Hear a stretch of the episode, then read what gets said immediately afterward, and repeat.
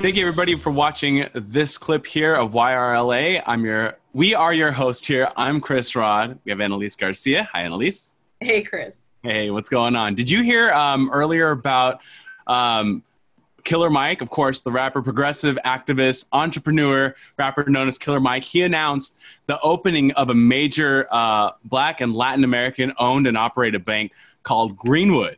So let me uh, kind of let the audience know about it and we'll discuss it. It's uh, on their mission statement. They describe that the platform is aiming to supplement the current financial system, uh, which has failed uh, Black and Latinx communities, saying that um, at this point, uh, Greenwood has secured three million in seed funding from private investors as the first digital banking platform for Black and Latinx people and business owners. Greenwood features best in class online banking services and innovative ways to give uh, back to Black and Latinx uh, causes and businesses. Greenwood founders right now are including uh, civil rights legends like Andrew J. Young, Michael Render, um, Killer Mike there, uh, Ryan Glover. And um, they're saying that the way it is today, right now, for banks, that there's extreme inequity when it comes to uh, hosting non-whites, essentially, right? Today, uh, according to a quote from Killer Mike, he said, "Today, a dollar circulates for 20 days in the white community, but only six hours in the black community." So, um, moreover, a black person is twice as likely as a white person to be denied a mortgage. This lack of fairness in the financial system is why they created Greenwood. Um, you have signed up for it, right? So tell me, tell me about that and what you've heard about it so far. Yeah, well, look, what I can tell you is that as soon as I heard about it, I went straight to the website because I had to see, right?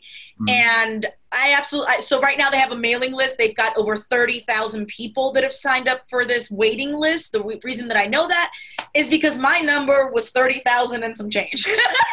my waiting list number, right? Yeah. So I think this is fantastic because when I went to their website and I looked at it, um, what I noticed right away was it's your typical, you know, online banking, no branch model, which um, does save them money, which means that they're able to give you a higher interest rate on your savings account, you know, so that you can accumulate more interest on that. They're able to waive a lot of fees because they don't have uh, a lot of the costs that come with running a mortar and brick branch, mm-hmm. right? So they're obviously going digital, and I think that's fine because that's where banking is headed anyway and has been headed for a while.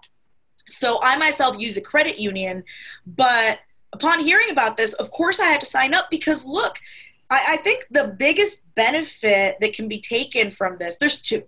One is that you know you're supporting communities that have been historically under supported and that need that that um, support right and the right. other thing is that we see with loans specifically it is a lot more difficult for someone uh, who's African American or Latin who's trying to start that business or trying to get that loan to be approved.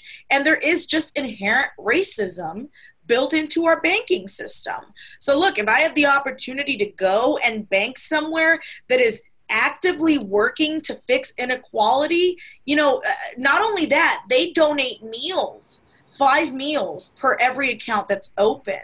You know and and i think it's um, a certain percentage of, of the purchases that you make and i'll have to go and look in further detail maybe do a little clip about this but mm. a certain percentage uh, of, of the purchases that you make they round up to the next dollar and all those donations go to uh, um, go to uh, uh, nonprofits that need it right to help support people. So there's and we've heard kind of about banks like this before like we know tyt works with aspiration you know and stuff like that. So i think this is fantastic and i think that anyone who is in any way interested should go and sign up because putting your money where your mouth is is how you actually support these communities. Right. It's you actually help them build wealth. Right so. and, and let me also start off uh, right now by saying that this is in no way an advertisement for them Oh, not at all. They We're haven't paid yeah. us. We have no connection with them. We've never heard from them. Yeah. Um, but seeing this, I thought is something that's great uh, for the community here in Los Angeles, to recognize, being that we have such a large population um, of you know Hispanics and, and African Americans.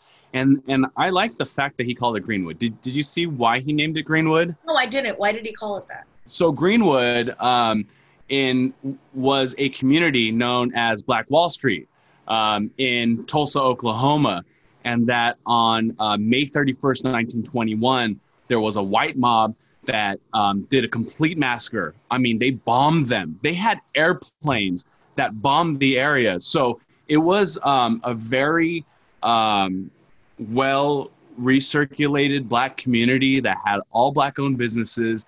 Um, it started off with oil in the area. Um, it was it was placed into a um, area that was for indigenous people, and they were able to rise their rise their community by themselves. So thinking about that in 1921, that the fact that the same type of racial inequities that happen today, um, for instance, even there in Tulsa, Oklahoma, where Terence Crutcher, and yes, we should all remember um, Terence Crutcher, who was shot to death by a cowardly cop there in Tulsa, um, echoing a lot of the racism um, that has happened in the area forever, basically. Look, she got off. She was acquitted. This is a totally different story. But the thing is that, like, their family is a big part of um, this community and reinvigorating what Greenwood meant.